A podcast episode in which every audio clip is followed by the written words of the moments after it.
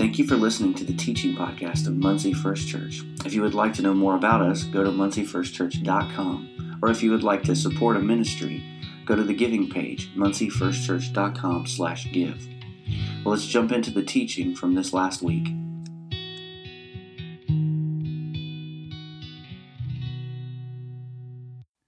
So this morning, I uh, probably about three months ago had wrote two sermons around the same time, and I had no idea what I was going to share for this morning. And I was like, well, you got two options. It's a fifty-fifty coin toss. What's going to set us up best for two thousand twenty?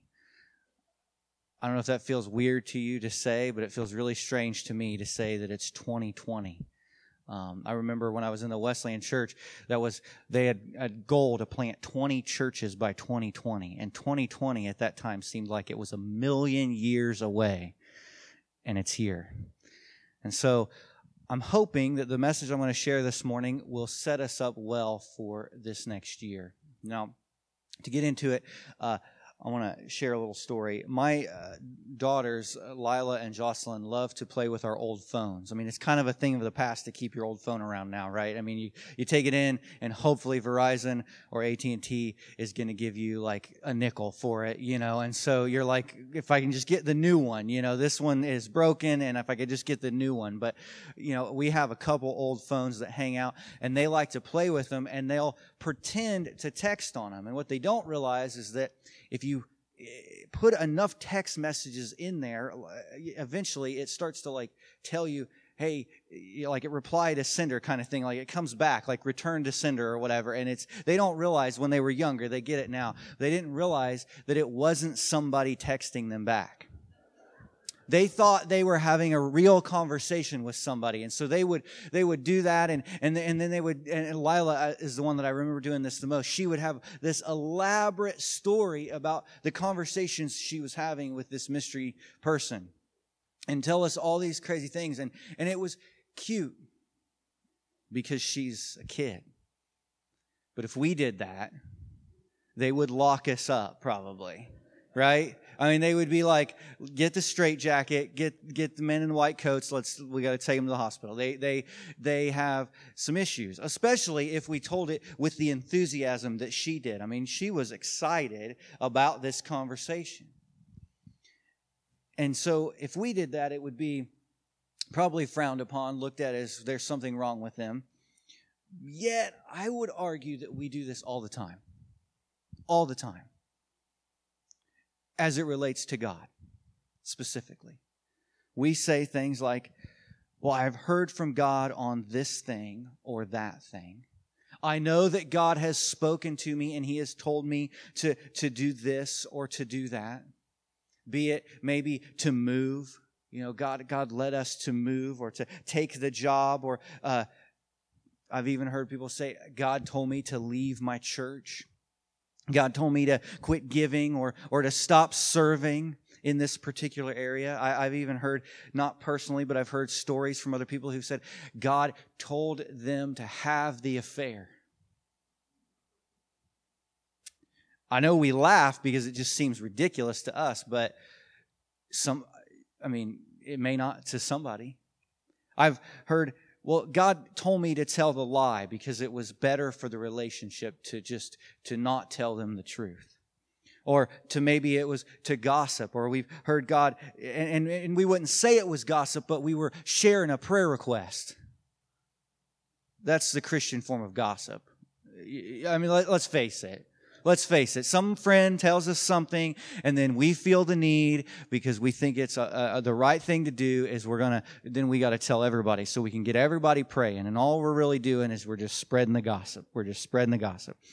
Now that's not always true, but I think it is a lot of times true. Or maybe God told us to start volunteering. I think it's easier to maybe think of negative things, but there are both positive and negative things on this where God would tell us to do something.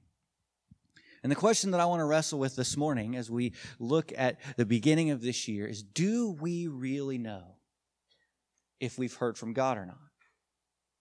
Do we really know? And how do we know that? How do we know that? I I think one of the questions that I, I would argue that I have been asked more than any other question probably uh, as a pastor, and I, I, I would venture, I've heard other pastors say this, that probably one of the number one top three questions that we get asked is, how do I know I've heard from God? How do you know? How do you know that it wasn't just you, the pizza that you ate late last night? You know, and it woke you up at, at four in the morning, and you thought it was God, but it was actually heartburn. You know, um, I, I, I've realized recently that I cannot eat certain things late at night anymore. Like, I'm getting a little bit to that age where it's like, onion rings at ten o'clock. They revisit you at three o'clock. You know, you're like, oh, what did I do that for? But but how do we know? How do we know it's not... Uh, that that we, we say we've heard from God and we believe in our heart that that was God telling us this, but how do we know that it's not maybe being influenced by our pride or by money or or, or by a personal desire? Perhaps it's it's being uh, you know influenced by self-preservation, and we think it's God, but we we also you know don't want to lose the job, you know, or maybe it's being fueled by anger or emotions. Or just your past in general. Or maybe someone else's bad influence. You know, there are times, and we're going to talk about this in a minute, but there are times I think when, when we are influenced by other people and it is God speaking to us, but there are also times where it's not. And we need to know how to discern the difference. So how do we know the voice of God, and where do we hear His voice most often? Because Jeremiah said this in, in, in seventeen, uh, seventeen, nine, chapter seventeen, verse nine. It says, the heart is deceitful above all things and beyond cure. Who can understand it? So if we, as, as humans, understand this idea that our heart, our own desires can be deceiving to us, and it's with that same lens that we're looking at, how do we know God's voice? Can we trust ourselves? Can we trust ourselves? Can we trust our own heart? And so before we get into the text, I want to preface with just a couple quick things here. The first thing is this. I think God speaks to all of us in all sorts of different ways. The way God might speak to you most often may be different than me. And, and I would say that this is even, uh, you know, talking about cultures even. It spans cultures that, you know, I, there are people who live in, in, in different places in the world, and they're open to different things spiritually than maybe we are open to here in America. And so they, you know, I've heard stories of, of people on the mission field that, you know, were reaching Muslims and stuff, and they're being communicated to by God through their dreams and things like that in ways that most of us probably don't. I, I, I know that for me, I don't always feel that way or feel as comfortable with that as maybe they are. And people are being saved through things like that. And so how God speaks to you might be a little bit different than He speaks to me. But I think that we must be extremely careful, vigorously careful on how we discern the voice of God. How do we discern the voice of God? Because I believe that the more we learn His voice, the more we will know His voice. Now, so we make sure we get that. The more we hear it, the more we learn to hear His voice, the more we will know it. There's a difference there. You can hear something, husbands. We can hear our wives talk, right? But not necessarily know any idea what they just said, right? If you're sitting next to them, you may not want to admit that. So, but the more we hear Him and the more we know Him, the more familiar we become with His voice. That's the first kind of preface, and we're going to look at the text that really uh, illustrates that. But the second thing that I want to say before we get too far into this, I think that the primary way that God speaks to us is through His Word. We've talked about that a, a bunch this morning, uh, is through His Word. But it's absolutely crucial for us to know the order in which that has come to us. I think oftentimes we we operate as Christians, and, and I'm speaking for myself here, as if God specifically penned the Bible just for me.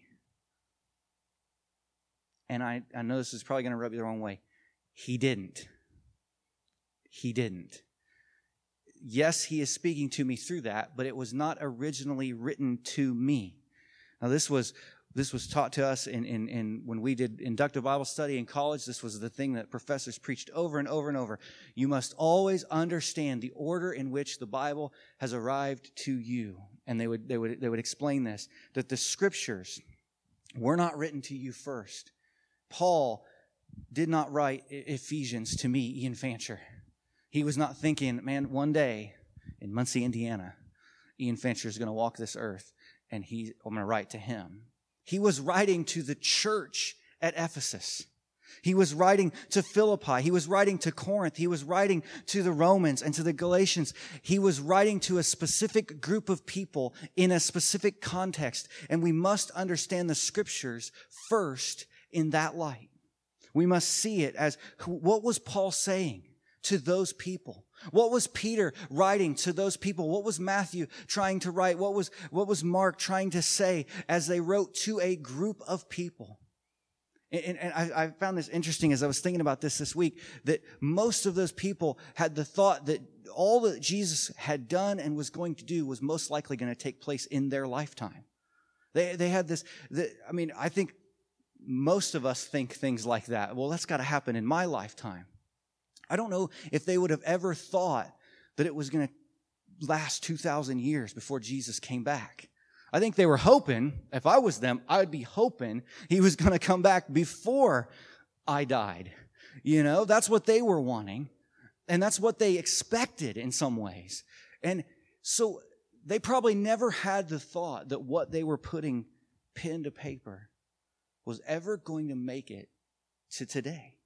I mean, that in itself is an amazing testimony that it has. And so when they were writing, they were writing what God inspired them to write in that moment to a specific group of people for a time and a purpose. And we must understand Scripture first through that lens, and then secondly through the lens of us as a community of faith. Because anytime we look at Scripture and say, well, th- that's what that means for the church, but it means something else for me, that's how cults get started. That's how we start taking the Scriptures off and making it say whatever we want it to say. There's a, there's an order here. It's what did it mean in its original context? What does it mean to us as a faith community when we read the Scripture? What is God telling you? And if it contradicts those two things, you need to maybe call a time out and say, okay, what is God saying here? And then lastly, I would say that it comes to us individually. But we have to look at it through that order of operation. Now let's look at this, some Scripture here. John ten, verse, starting with verse twenty-two, if you want to turn there with me or, or look on your phone. Or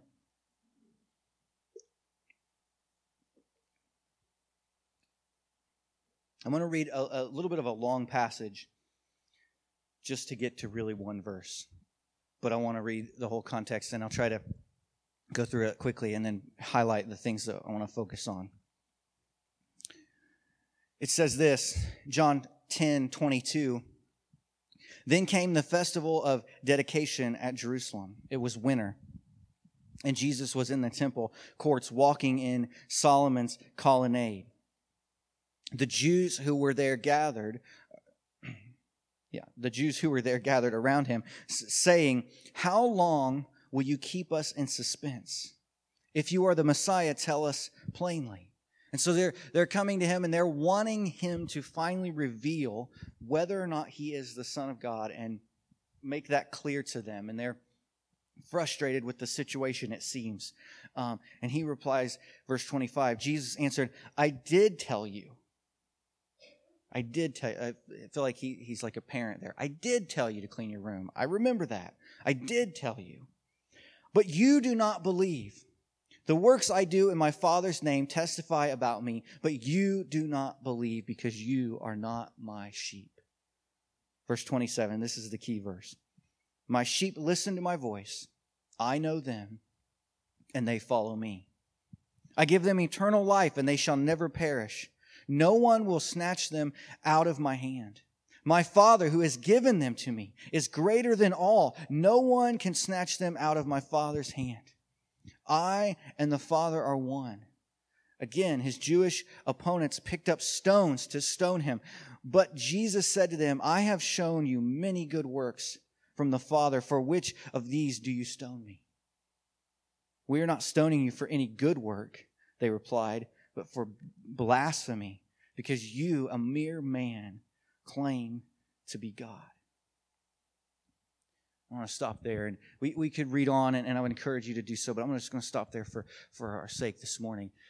Uh, it's it's interesting. These men come to Jesus, and they're wanting him to make the claim that he's already made, basically.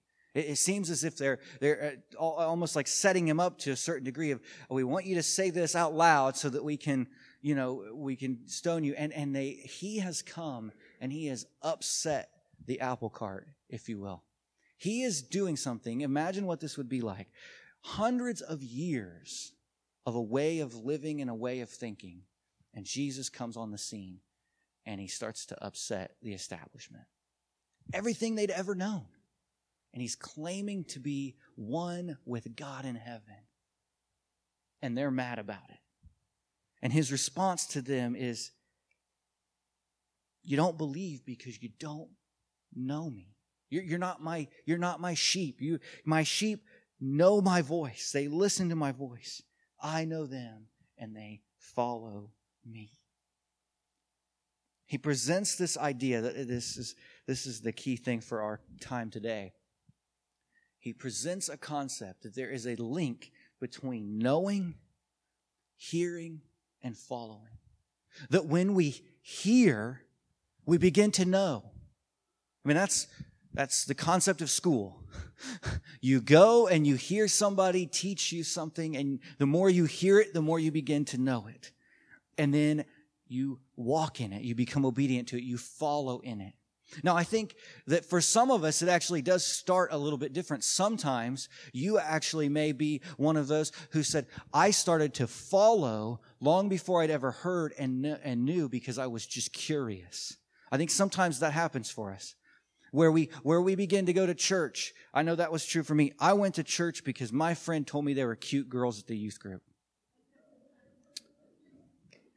I mean, Jesus will get them in any way he can, right? You know, I mean, whatever. I mean, he he, he works through the sin and everything, you know, and and, and and bad reason maybe, bad motivation, but God moved. And so for me, it was a it was a follow, let's go see what this is all about, and then hear and know. But for, for most of us, I think the operation more is you hear it, you hear something, and then you're you, you begin to say, "Okay, I want to know more about that," and then eventually you walk in obedience. And the sheep are no different. Sheep know him and hear him. And if we're going to hear, we will eventually begin to know, and therefore become, learn through that, learn his voice, and learn to become obedient in following. Now, I think this trickles down into every aspect of our spiritual life. We learn to be people who are generous. We have love, we have joy, peace, patience, kindness, faithfulness, gentleness, and self-control, all through hearing his voice, knowing his character, and following obediently. It's all learned that way. We cannot be faithful followers of Jesus without a process of hearing and knowing. Paul looked at this as, as absolutely uh, critical to our spiritual journey. He, he said this in Colossians four three. He says, "Pray for us, too, that God will give us many opportunities to speak about his mysterious plan concerning Christ. That is why I'm here in chains." And then he says in Romans fifteen twenty, "My ambition has always been to preach the good news where the name of Christ has never been heard, rather than where a church has already been started by someone else." And so why was this so important to Paul? I mean, he's in chains over this. He says that this is, my ambition is that I would be able to preach to, to new people, people who don't know God, people who've never heard the gospel. And, and, and so much so that he, he's asking for prayer over this as well, because when he preaches, people hear and they know. They hear and they know. They hear and they know. This is something I think that we often understand in other aspects of our life, but maybe not always when it comes to God. Again, let me use the example of wives and husbands, or just any relationship for that matter. How in the world are you going to get to know that girl you want to date or your spouse or, you know, whatever, if you don't listen to her, right? Now, we're not going to admit this morning, right, men, that we don't listen. Always a listener, right, Kyle? Always a listener. Always. I never have not listened, not once. Um, maybe twice. You know, uh, but we understand that as it relates to relationships like that. If, if I want to know a person better, I got to hear them. I got to hear their story and have conversation with them. And, and they've got to listen to me as well, even if I'm boring, you know. And and and, and if you want to know them, it, it it's a hearing and knowing sort of back and forth. I think this is true in other aspects of life. Say it's something that you want to learn to do, like uh, for me, improving a, a guitar or playing a sport it, it, or, or getting better at something. You got to spend time with that activity. That's kind of what I equate to the hearing. Maybe for me, in, in the case of music, it really is a hearing thing. The more I learn to hear and understand music from a hearing standpoint, the more I can understand how it should work with my fingers. Now, that's, then it's the practice of getting my brain to tell my fingers to do it. But isn't that true? That's the same with anything. Sports or, you know, you spend time with that basketball, you're going to get better, hopefully, with that basketball. Now, if if you don't, you probably should just try something different. That's your talent's just not there. If you've spent years with a basketball and you're not getting any better, try singing, something else. You know, give that a whirl. But but it's interesting. We get this as it relates to other things, but often I think we forget this as it relates to our walk with Jesus. Why would it be any different with God? But the question still stands this morning. How in the world do we know the voice of God? How do we hear his voice? And let me tell you, I wish I could just say, like a like a, a fortune cookie, cut, you know, the little thing, just give the, a little quick little statement, and that's the answer, and we could all just go home, and it's perfect. It works for everybody. It's the same for you as it is for me. I don't think it's that clear cut, unfortunately. I don't think it's that clear cut. Now, I did hear someone say once long ago that if you think you've heard from God, but you haven't read his word in a long time, you probably haven't heard from God. You're probably just, so so go and read the word and then come back and reevaluate what you thought you heard. If you're still hearing the same thing, okay then. But if you haven't been reading the word, you're probably not hearing from him. So I want to give you a, just four quick guidelines, I think, on places where we hear the word or where God's voice is most present and, and how that how we can use those things this morning. And so I believe it starts with what I just said. It starts with reading the Word. We hear God's voice most from the Scriptures. Now, part of the inspiration for wanting to write this message or talk about this this morning is, is that I believe I have never heard, I mean, maybe I fell asleep, but I believe I have never heard a message on how to practically read the Bible, how to do that. Now, I know we all understand how to read. And we're not going to get into that. You don't want me to teach you how to read. I listen to everything because I'm terrible at reading. So I'm not a good, uh, I wouldn't be a good teacher on that. But I want to give you some things that I think might help, or maybe some strategies on how could you, how do you read the Bible or how to approach reading the Bible. However it works for you is where I'll start. That's like the worst answer ever, isn't it? However it works for you, start there. And so for you, it might be to read five minutes a day, one minute a day, or an hour a day. If that works for you, start there. I heard someone uh, years ago say when they first started reading the Bible, they read one psalm a day until they read all the entire uh, psalms, all of it. That's a lot. That's a lot of days. I'm not sure how many psalms there are verse, as far as verses go. It would be a lot of days. And to read, and I, I imagine that reading just one, there are times where you're not getting everything, you know, but he did one a day until he built a pattern in his life of where he just every day got up and read the Word. It was not necessarily about reading psalms. It was just about reading the Bible. And he started with that pattern. For you, it might be, maybe you need to do like I do and listen to it. I love that feature.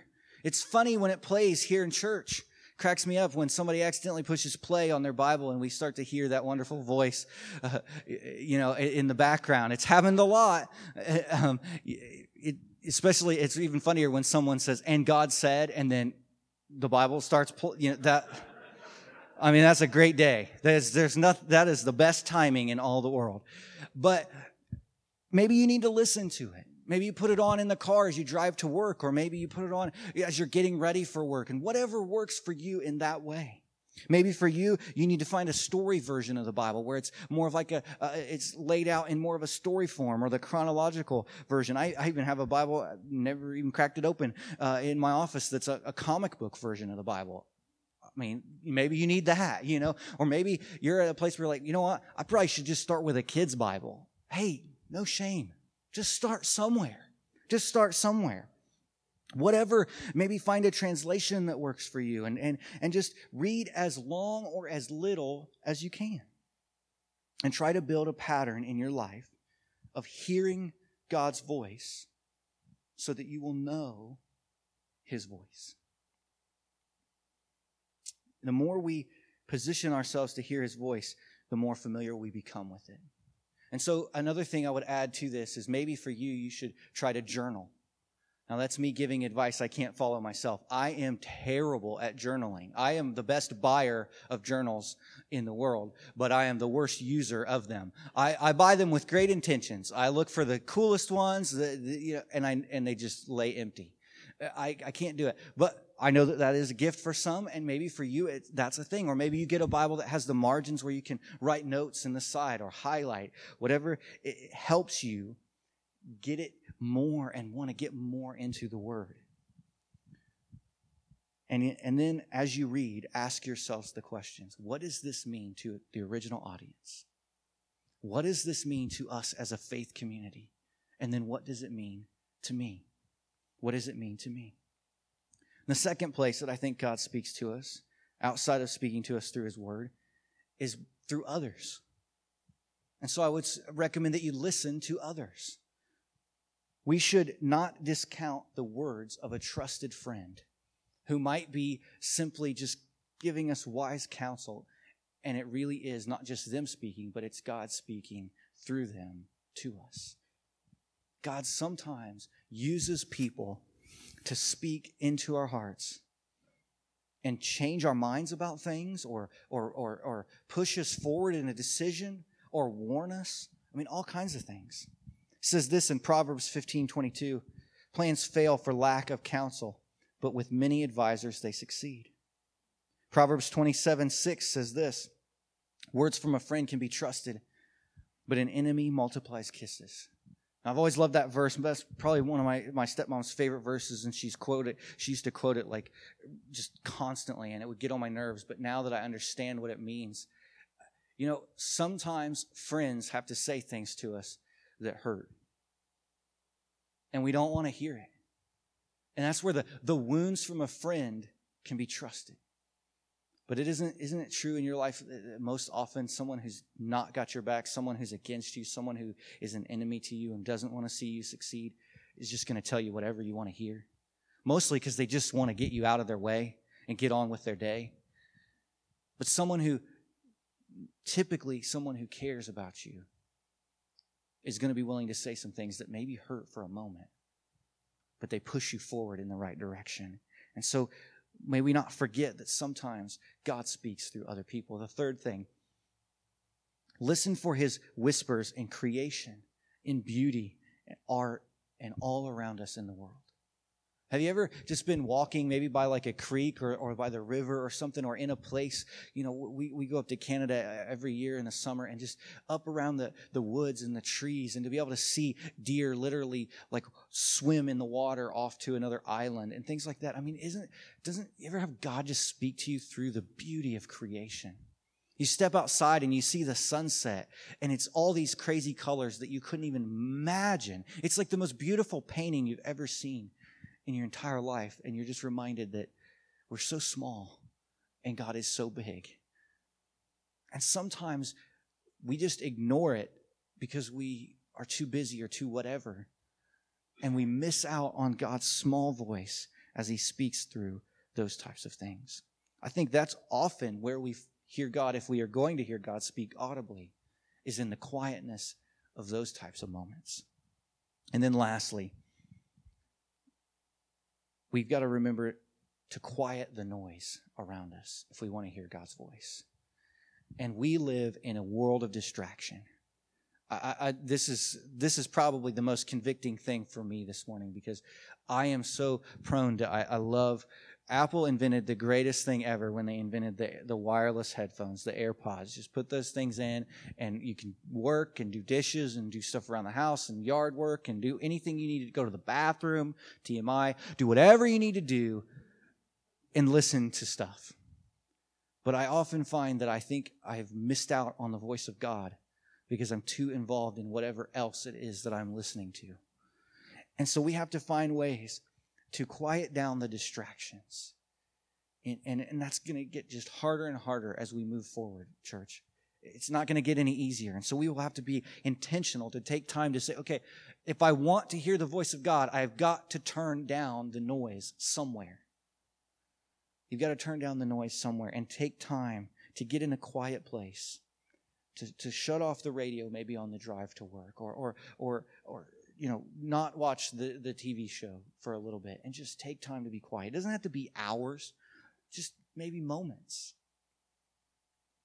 And lastly, if after all this you still don't know what God is trying to tell you, and you're still in this place where you're like, I just, I, I've, I've been reading my Bible. I have heard from friends. I've been walking in nature, and I have quieted everything down, and I still don't know what God is trying to say to me. This is the final piece of advice I would leave you with this morning.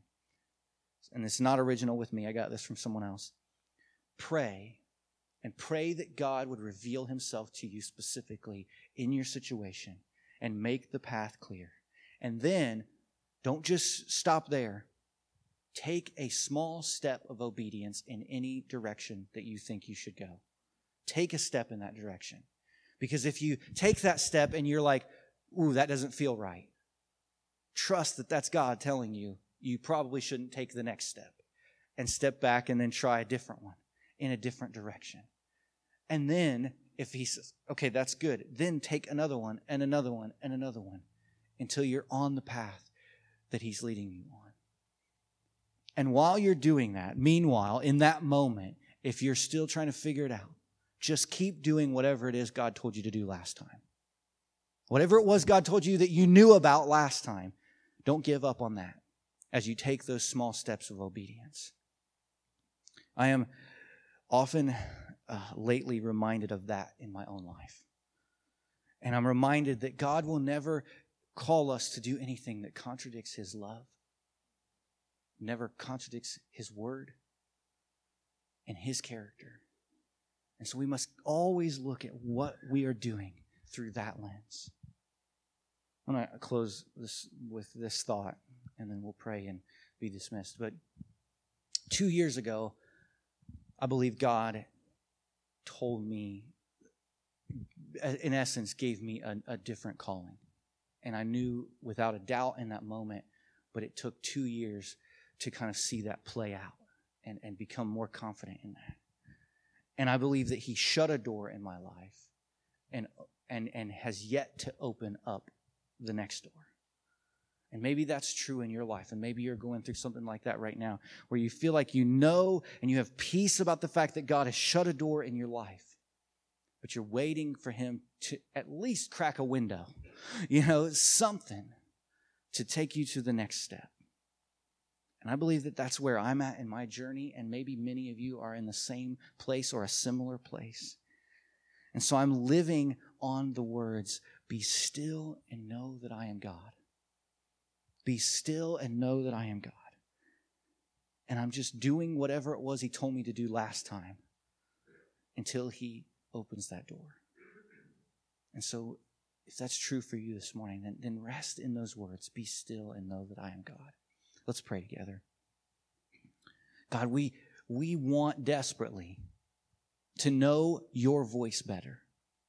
We, we there's so many voices, so many distractions, so many things that pull us in different ways and and and and just, you know, move in in, in our minds and, and confuse us and and and mess things up, because it's easier to listen to those things oftentimes than it is to to learn your voice and listen. And God, I pray this morning that you'd help us to know your voice. But we would trust it more, and we would be more aware of it, even in the quietest moments of, of life. As we travel to work, as we're walking down a hallway, as we're putting our kids to bed, or maybe laying in bed at night, God, that we would just become in tune with hearing your voice. Help me, Lord, to be better at hearing your voice. Because when we do, when we hear it, God, we know, we begin to know it, and we can follow you better. And ultimately, that's what we want, is to become better followers of you, Jesus. We pray this in Jesus' name. Amen. Thank you, church. Have a great week. See you next week.